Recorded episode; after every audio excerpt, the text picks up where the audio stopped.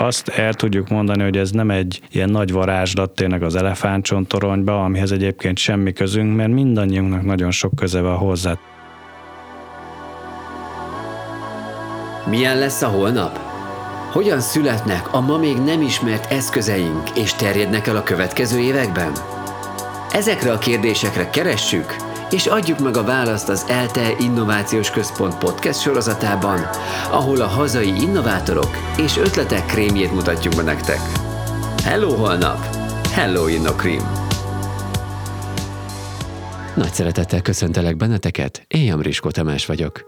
Itt ül velem a stúdióban Darázs Lénárd, az ELTE AJK polgárjogi tanszékinek egyetemi tanára és általános rektor helyettes, aki többek között innovációval is foglalkozik.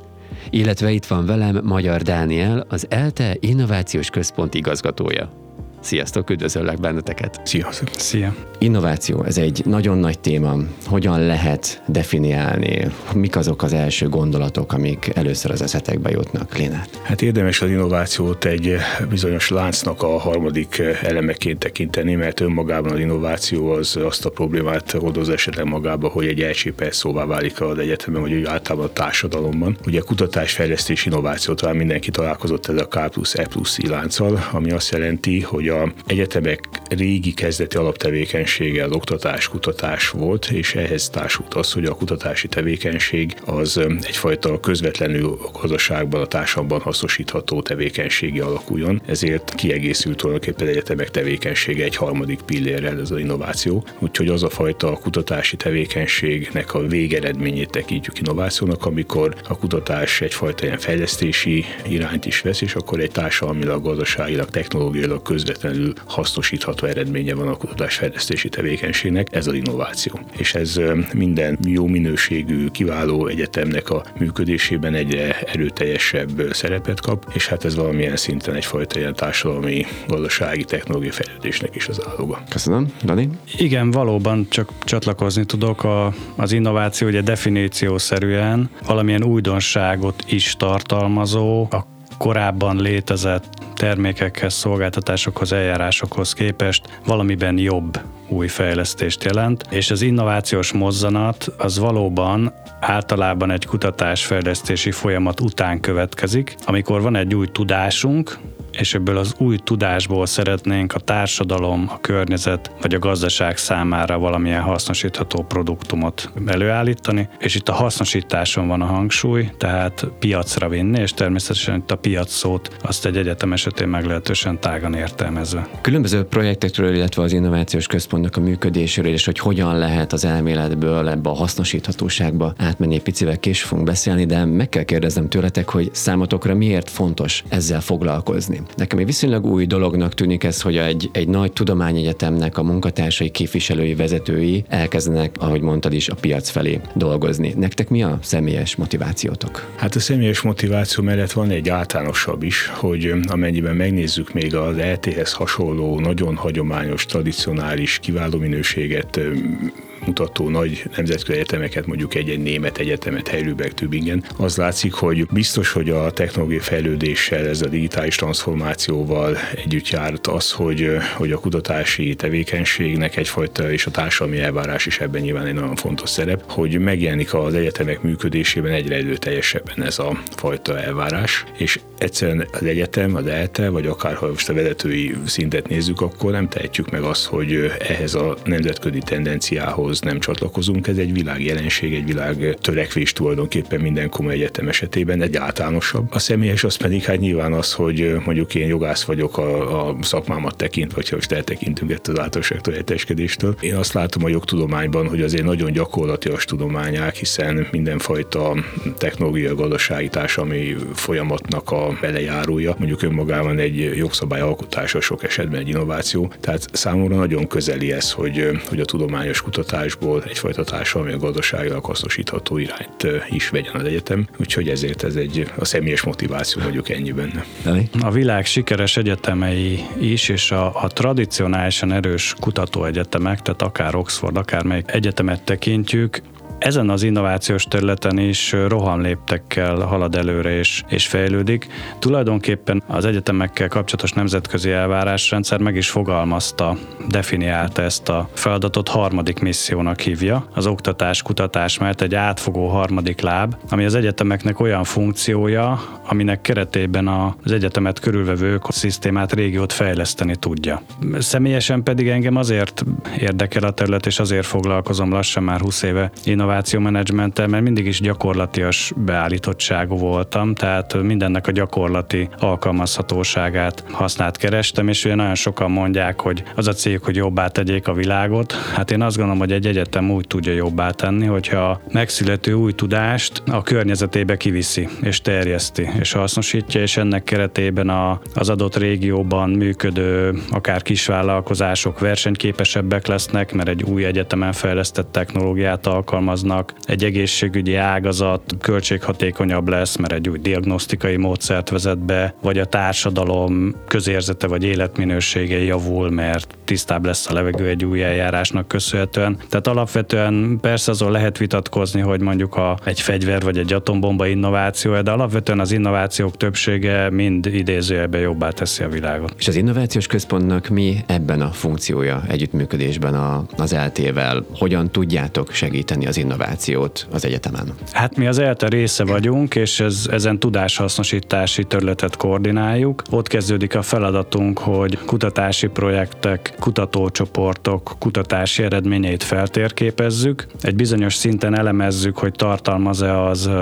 szabadalmazható, hasznosítható elemet. Ugye itt nem feltétlenül csak klasszikus technológiákra vagy termékekre kell gondolni, társadalmi innováció, eljárás innováció, üzleti vagy környezeti innováció is lehet, és ha tartalmaz egy ilyen elemet, akkor a, a másik innovációs központ funkciónkhoz nyúlunk, ez pedig az egyetemi innovációs testület titkársági funkciója. Tehát ha ilyet találtunk, akkor ennek a nyilvántartásba vételét kezdeményezzük. Ez egy tulajdonképpen lajstromba vett egyetemi tudássá válik, aminek aztán megindul a hasznosítása, ez vagy szabadalmazással, vagy üzleti partnerkereséssel, vagy adott esetben egyetemi, vagy, vagy kutatói cégalapítással. Tehát ez a klasszikus innovációmenedzsment folyamat. Egyébként ezen kívül a, az innovációs központ tevékenységi körennél jóval szélesebb. Van sok feladatunk, ami általában az ökoszisztémához kapcsolódik. Kapcsolódunk a kooperatív doktori programhoz, az úgynevezett Hungarian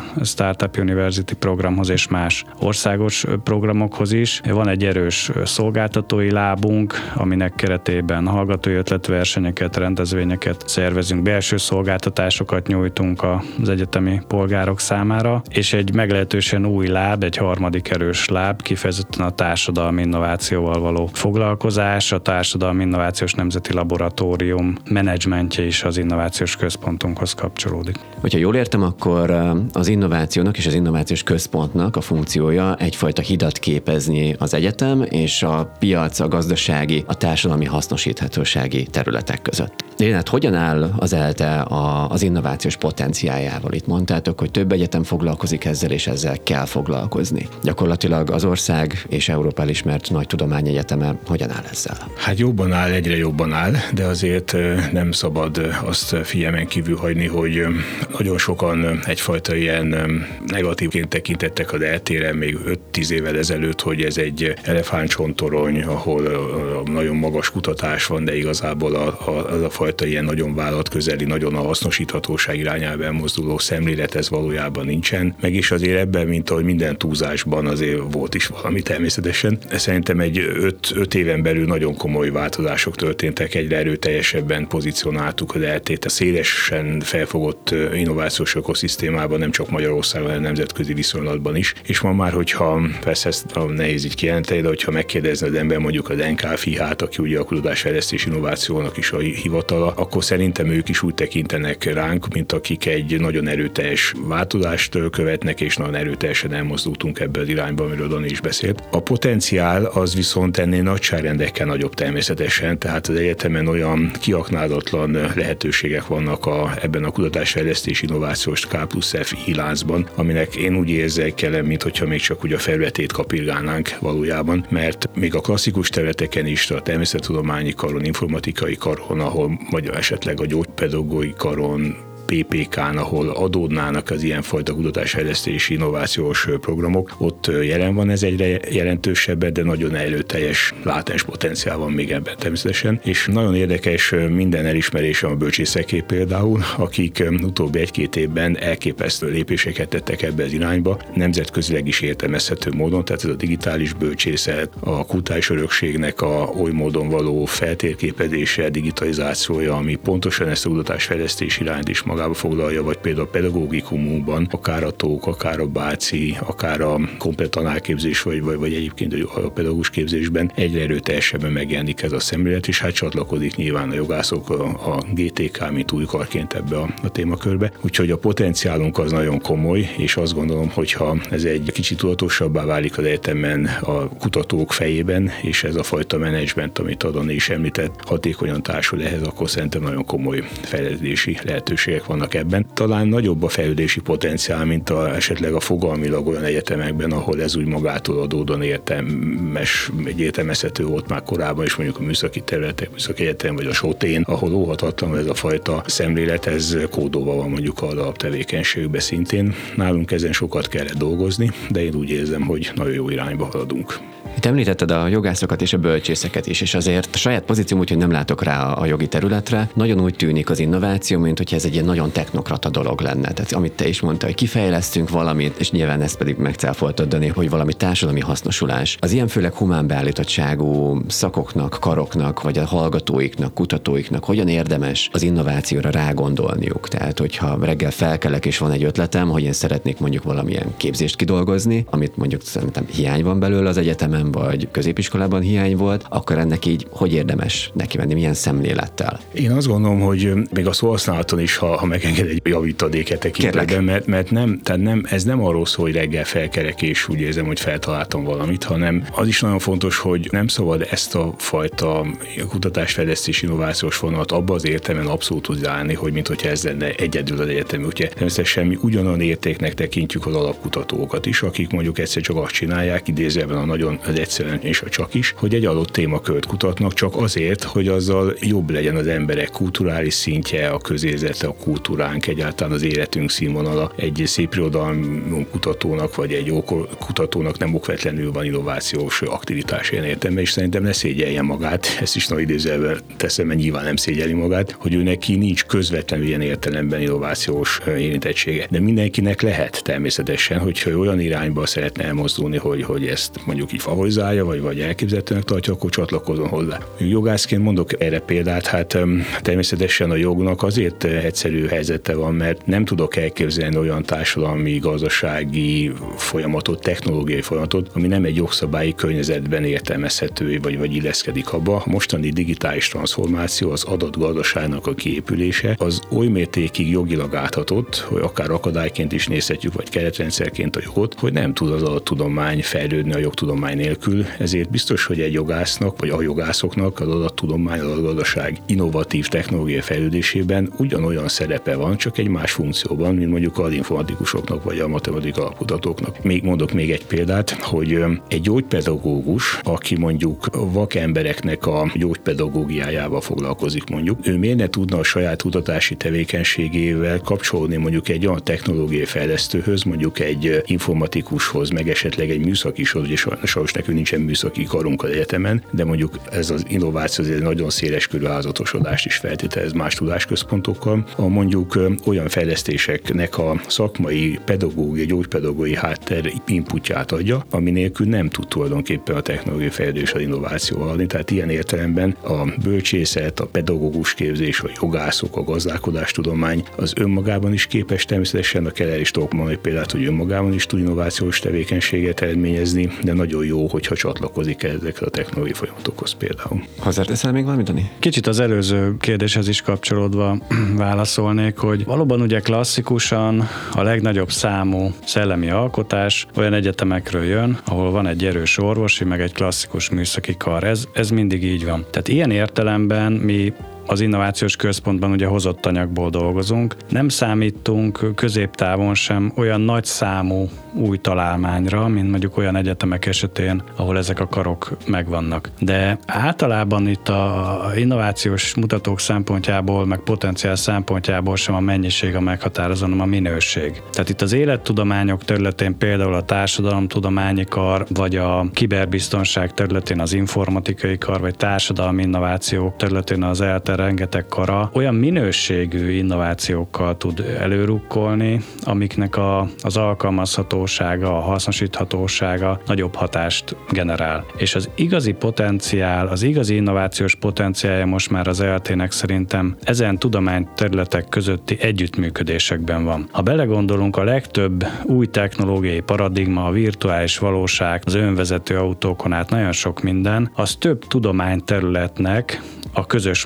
munkájából származik. És ez egy kivételes adottság szerintem az egyetemen, hogy ezeken az egyes területeken kiváló, magas minőséget produkáló kutatóink vannak. Következő lépcső lehet az, hogy ezeknek a, a kutatóknak a munkáját ilyen tudományközi projektekbe, akár ilyen belső társadalmi innovációs kiválósági, vagy bármilyen más innovációs fejlesztési projektben összehangoljuk, ahogy egyébként erre már volt is példa, és ahogy egyébként a, a résztvevők kutatók extra motivációval vesznek részt egy ilyen programban, amikor látják, hogy mondjuk az a nagy globális irány, ami felé a világ megy, ők a saját tudományterületükön egy részterülettel, nem egy világ megváltó találmányal, hogy járulnak hozzá. És azt gondolom, hogy ez az, ami, ez, a, ez az interdisziplinaritás, vagy a tudományterületek közötti innovációs együttműködés az, amit az eltén érdemes a következő években kiaknázni. Én szeretnék érni ezzel az ajánlatod, Lénert, hogy tudtok nekem mondani egy, egy olyan innovációs megoldást, egy olyan programot, egy olyan együttműködést, ami karok között zajlott, és igencsak meglepő volt. Hát szerintem több ilyen programunk is van, ami, ami adott esetben karok között zajlik, vagy zajlott. Az, hogy meglepő, azt azért nem mondanám, mert hogy a Dani is mondta, ez inkább egyfajta elvárás lenne, ezt mi úgy érzem, hogy mi ezt tudjuk, hogy ilyennek kell lennie, csak még az egyetem működés valahogy nem állt erre rá, ezért ez a meglepő lehetőség, ez talán kevésbé működik. Hát hogy azért nehezen tudom mondjuk elképzelni azt, hogyha nem is tudom például a tanító és óvóképzőkaron valaki együttműködik egy gazdaságtudományissal. Mm. Tehát ilyen jellegű furapárosítások, vagy mondjuk a biológusok együttműködnek a bölcsészekkel. Hogyan? Tehát vannak ilyen együttműködések? Vagy ez hasonlóak? Olyan, én mondok egyet, és oda te is majd. Tehát például a mesterséges intelligencia területén természetesen nagyon-nagyon kézenfekvő az, hogy mondjuk egy bármifajta technológiai információ informatikai fejlesztés, ami mögött adott esetben van egy matematikai megalapozás, tehát itt már nálunk önmagában beszélünk ugye egy természettudományi karos, informatikai karos együttműködésről. Ennek a fejlesztésnek muszáj egy olyan szempontú validálása, hogy az illeszkedik-e mondjuk egy nemzetközi jogszabályi rendszerbe. Itt azonnal jönnek a jog, jogtudomány képviselői, de az egész jogtudományi megközelítés be van ágyazva nagyon erőteljes etikai keretrendszerbe, ahol nagyon komoly inputot tudnak adni adott esetben a bölcsészek is, vagy adott esetben a, a PPK, és hogyha ez a fejlesztés mondjuk egy valami fajta fogyatékossággal élő személynek az életkövének a jobbá tétre irányul, akkor a szakma vagy egy kisgyermekkorú csoportnak a helyzetére akar egy jó alkalmazás lenni, mert ez utóbbi nyilván a tók, a másik esetben meg nyilván a báci gyógypedagógiai kar, és ez egy konkrét példa, ami, amit tudok mondani. Tehát ilyen típusú egészek, extrém, komplex együttműködések teljesen egyértelműek most már egyetemen. Egy nagyon aktuális példát tudok mondani a társadalmi innováció területén belülről, tehát nem kilépve technológiai irányba. Zajlik, most indult egy kutatási program a minőségi hírfogyasztással kapcsolatban, így nagyon-nagyon leegyszerűsítve azzal kapcsolatban, hogy milyen módszertant, eszközt, akár applikációt lehet fejleszteni annak érdekében, hogy a, az a felhasználó, aki minőségi híreket szeretne fogyasztani, az ilyen fake newsokat, vagy egyáltalán a hírfogyasztását értékelni tudja, kapjon egy feedbacket, és mm, igazából olyan híreket fogyasszon, amilyet szeretne. Ez két különböző kar kooperációjában indult most el. Az egyik csapat a média oldaláról közelít, a másik csapat pedig a hírfogyasztási attitűdök vagy magatartás oldaláról. De egy még szélesebb együttműködésre ez már tavalyi példa, az egy Parkinson-kor diagnosztikai együttműködés volt. Itt talán annyit érdemes tudni, hogy a Parkinson-kornak az igazi korai diagnosztikája az nem megoldott, pedig társadalmilag nyilván egészségügy szempontjában nagyon fontos és hasznos lenne. Egy asztalhoz ültettünk nyelvtudományi kutatókat, akik azt kutatják, mutatják, hogy egy rögzített beszéd elemzése alapján előrejelezhetőek bizonyos Parkinson-korral kapcsolatos valószínűségek. Bekapcsolódott ebbe az informatikai karunk, akik ezt magas szinten tudják elemezni, feldolgozni, felokosítani az egész rendszert. Bekapcsolódtak biológusok, akiknek meg ugye ez a, az idegrendszeri háttere a szakterületük, sőt, mivel, mint már ugye erről szó volt, klinikánk nincs, egy eltén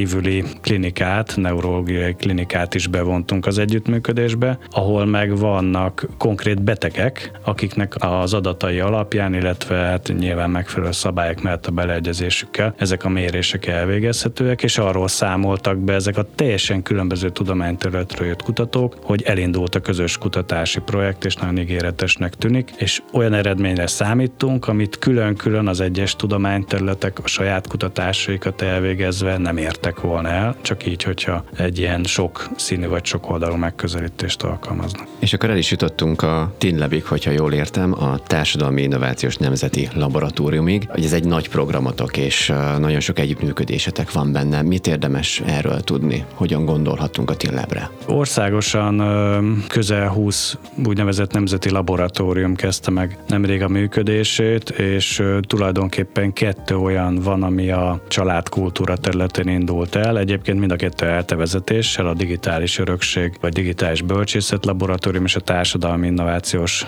nemzeti laboratórium. Ezt két társegyetemünkkel, Pannon Egyetemmel és a Miskolc Egyetemmel és egy civil szervezettel, a Hárfa Alapítványjal közösen valósítjuk meg. És kifejezetten az a célunk, hogy a társadalmi innováció, a technológia és az üzleti innováció mellett elfoglalja a megfelelő helyét a, a magyar innovációs fejlesztés politikában. Kifejezetten olyan fókuszterületeket azonosítottunk, és olyan kutatási témák indultak el, amiknek nem csak társadalmi vagy környezeti, de akár GDP-ben mérhető gazdasági haszna is lehet. Ugye nagyon sokan megkérdőjelezik azt, hogy a társadalmi innováció tud-e üzletileg is hasznos lenni. Alapvetően nem ez a cél, de tud üzletileg is hasznos lenni. Foglalkozunk a digitalizáció társadalmi hatásaival, az életminőséget javító különböző technológiai és szolgáltatásfejlesztésekkel, társadalmi innovációs módszertanokkal, például, hogy hogyan lehet pontosabbá, hatékonyabbá tenni felméréseket, kutatásokat, közvéleménykutatásokat. Tehát nagyon szerteágazó az a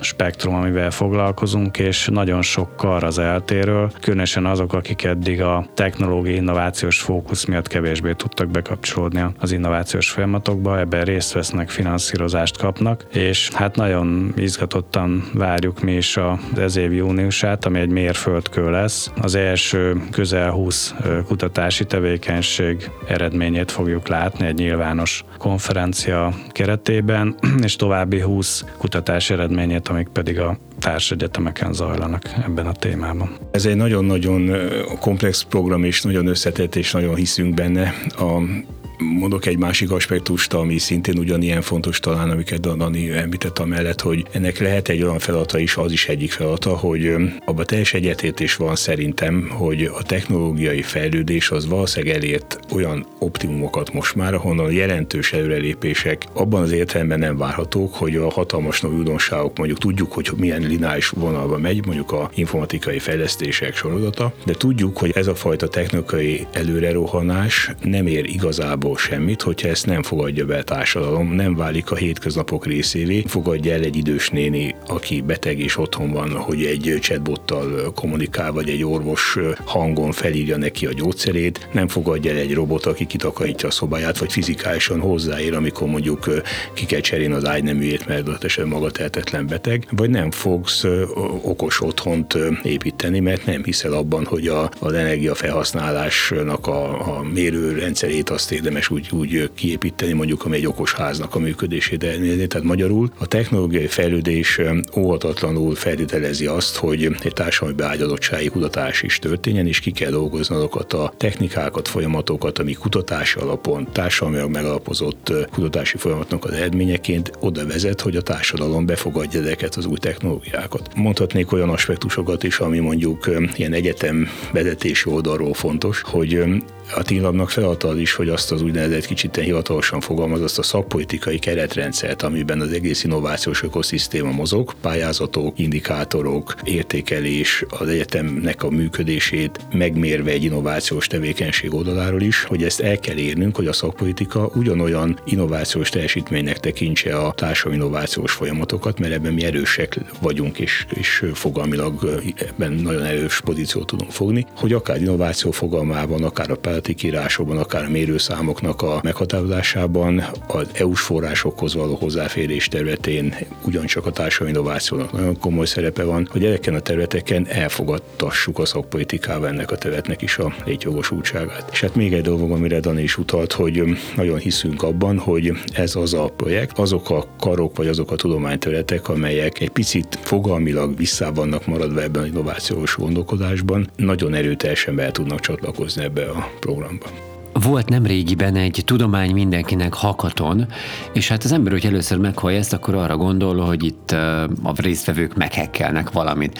De azért ez jóval túlmutat ezen. Mi is volt pontosan ezen a programon? Igen, hát itt jellemzően a gondolkodásmód meghekkeléséről van szó. Tehát ugye ez a nagyon sokat emlegetett out of the box gondolkodás. Itt arról van szó, hogy ha kapunk egy problémát, akár társadalmi, akármilyen problémát, akkor ha ugyanúgy próbáljuk meg megoldani, mint eddig, akkor ugyanoda fogunk jutni, mint eddig. Tehát a problémát kifordítva, más oldalról megnézve, szűz szemmel megnézve, egy más tudományterület oldaláról megnézve, igazán kreatív, időnként hajmeresztő megoldásokat kell generálnunk. Azokból aztán le kell szűkíteni a megoldásokat néhány valóban potenciálisan megvalósíthatóra, és erre aztán üzleti tervet kidolgozni, ezt prezentálni. Tulajdonképpen erről szól egy ilyen típusú úgynevezett hackathon rendezvény, és itt órákon, napokon keresztül a elsősorban hallgatók csapatokban dolgoznak ilyen feladatokon. Egészen pozitív végkimenetele lehet egy ilyen eseménynek az, hogy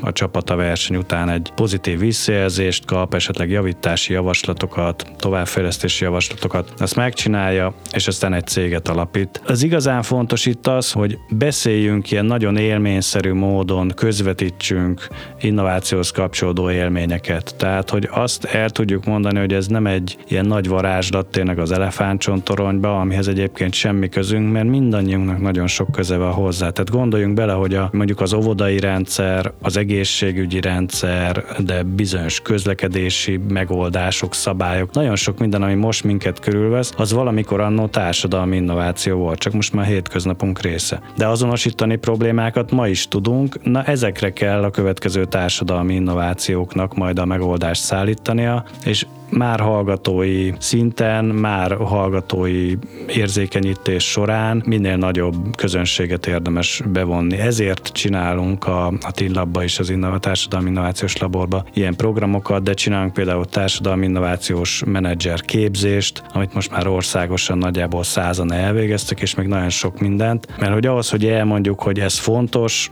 erre van eszköztárunk, és ebben szeretne az ELTE együttműködni, nagyon széles partneri körrel, ehhez kommunikáció, kommunikáció, kommunikáció kell. Tehát, hogy ezt tényleg el kell mondani, hogy ezt komolyan gondoljuk, és egyébként a, a visszajelzések is szerencsére nagyon pozitívak, nagyon sokan szeretnének csatlakozni, civilek, önkormányzatok, sok jelzést kapunk, hogy itt elindult valami, elindult egy, egy network, és például egy ilyen hackathon ez ennek egy fontos rendezvénye vagy lépése. Minden egyetértve én hozzá tennék egy olyan aspektust, amit lehet, hogy a hallgatóság talán túl ilyen elvinek tekint, de fontosnak tartom, hogy tisztázzuk, hogy ugye azt kérdezted, hogy a tudomány mindenkinek, ami azért nagyon erősen összefügg egyfajta ilyen tudománytársadalmasítás, egyfajta ilyen tudományhoz való hozzáférés, és hogy, hogy ezt mi hogy értékeljük, vagy hogy hogy kezeljük. El, szeretnék csak egy gondolatot hozzáfűzni, hogy egyáltalán nem arról van szó, hogy az egyetem a tudományos kiválóságban lévő céljait, vagy a tudományos kiválóság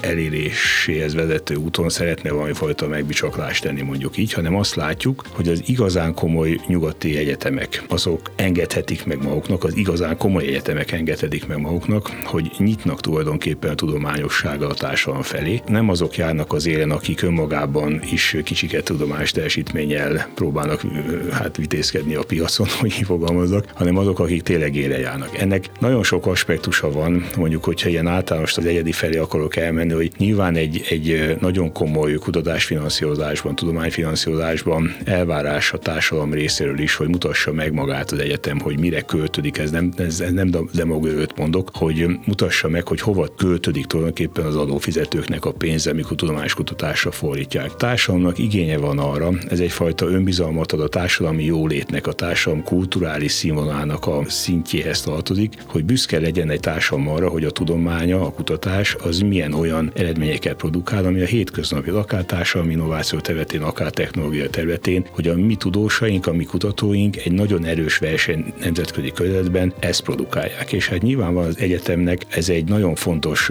önértékelési szempontja, hogy megmutassa, hogy mi nem csak azt mondjuk magunkról, hogy kiválóak vagyunk, ezt minden egyetem mondja magáról, hogy nagyon kiváló, de valóban azok a tudományos kutatási sokszor világra szóló eredmények, azok érezhetően jussanak közel az emberekhez, és hát nyilvánvalóan a kutatóknak, tudósoknak pedig, mint ahogy szerintem mindenfajta kreatív szakmában fontos, hogy egyfajta önigazolás jó értelemben, tehát hogy lássam azt az eredményt, hogyha én valamire ráfordítok ennyi időt, az életem nagy részét ráfordítom, energia, stb. gyerekkorom óta már tudó szerettem lenni, és most is 14 órát voltam a könyvtárban, és nagyon kevés fizetés kapok, és egyébként meg az Aldiban is többet keresnek, mint én, hogy ennek van igazából egy haszna. Tehát számomra is van haszna, és ez becsatornázódik. És ez a fajta ilyen érdekökoszisztéma mondjuk így azt eredményezi egy normálisan működő kiváló egyetem esetében, hogy nyit a tudományosságával a köz felé, és innen jön, amiről beszéltünk, ez a tudomány mindenkinek, a mecenatúra programunk, ahol a egyetem tudományos eredményeit, innovációs eredményeit szeretnénk hétköznapi gondolkozásos, nem konkrét emberekre, hanem egy egyszerű megközelítés számára is nyilvánvalóvá tenni. Szeretnénk nyitni a közösségi tudomány felé, Dani, ahogy említette, hogy adott esetben a társadalomnak a különböző tagjai személyesen tudják megfogni azt a kutatási programot, egy kémcsövet, legyenek kontrollcsoportok egy társadalmi innovációs programnak a megvalósításában, hogy érezzék, hogy ez róluk szól, és hogy ez az ő hétköznapjaiknak a részét képezi, és azt gondoljuk, hogy ez ugyanúgy hozzátartozik egy kiváló egyetemnek a működéséhez, mint mondjuk a tényleg nagyon magas színvonalú kutatási innovációs tevékenység. Tehát, hogyha jól értem, akkor nálatok a dolgok azok nem csak összeadódnak, hanem inkább összeszorzódnak. Összeszorzódnak, és szerintem ez egy tudatos ökoszisztéma fejlesztés szerintem, aminek azt nagyon hangsúlyoznám, hogy megvan mindenkinek a szerepe és, és funkciója ebben a rendszerben, de egymás nélkül nem tudunk. Tehát innováció értelmezhetetlen az én értelmezésemben, kiváló a kutatás nélkül ez az egyetem ez attól ilyen kiváló, attól tudunk ilyen lépésekben gondolkozni, hogy van egy olyan területünk, ahol igenis feladunk ezt a fajta innovációs szemléletet hozni, de ugyanakkor meg nagyon komoly potenciált mutat és nagyon komoly teljesítményt mutat egyébként más mérőszámok alapján. Igen, kapcsolódva itt a, a tudománykommunikációs rész, ez az fontos, hogy míg a Társadalmi Innovációs Nemzeti Laborunk keretei között ezt a tudomány mindenkinek hekatont, például a Pannon Egyetem, mint konzorciumi partnerünk szervezte. A rektor helyettes úr által említett mecenatúra pályázat az NKFIA támogatásával, viszont kifejezetten azért valósul meg, hogy az ELTE tudományos és innovációs eredményeit közérthetően be tudjuk mutatni a hallgatóságnak, és én már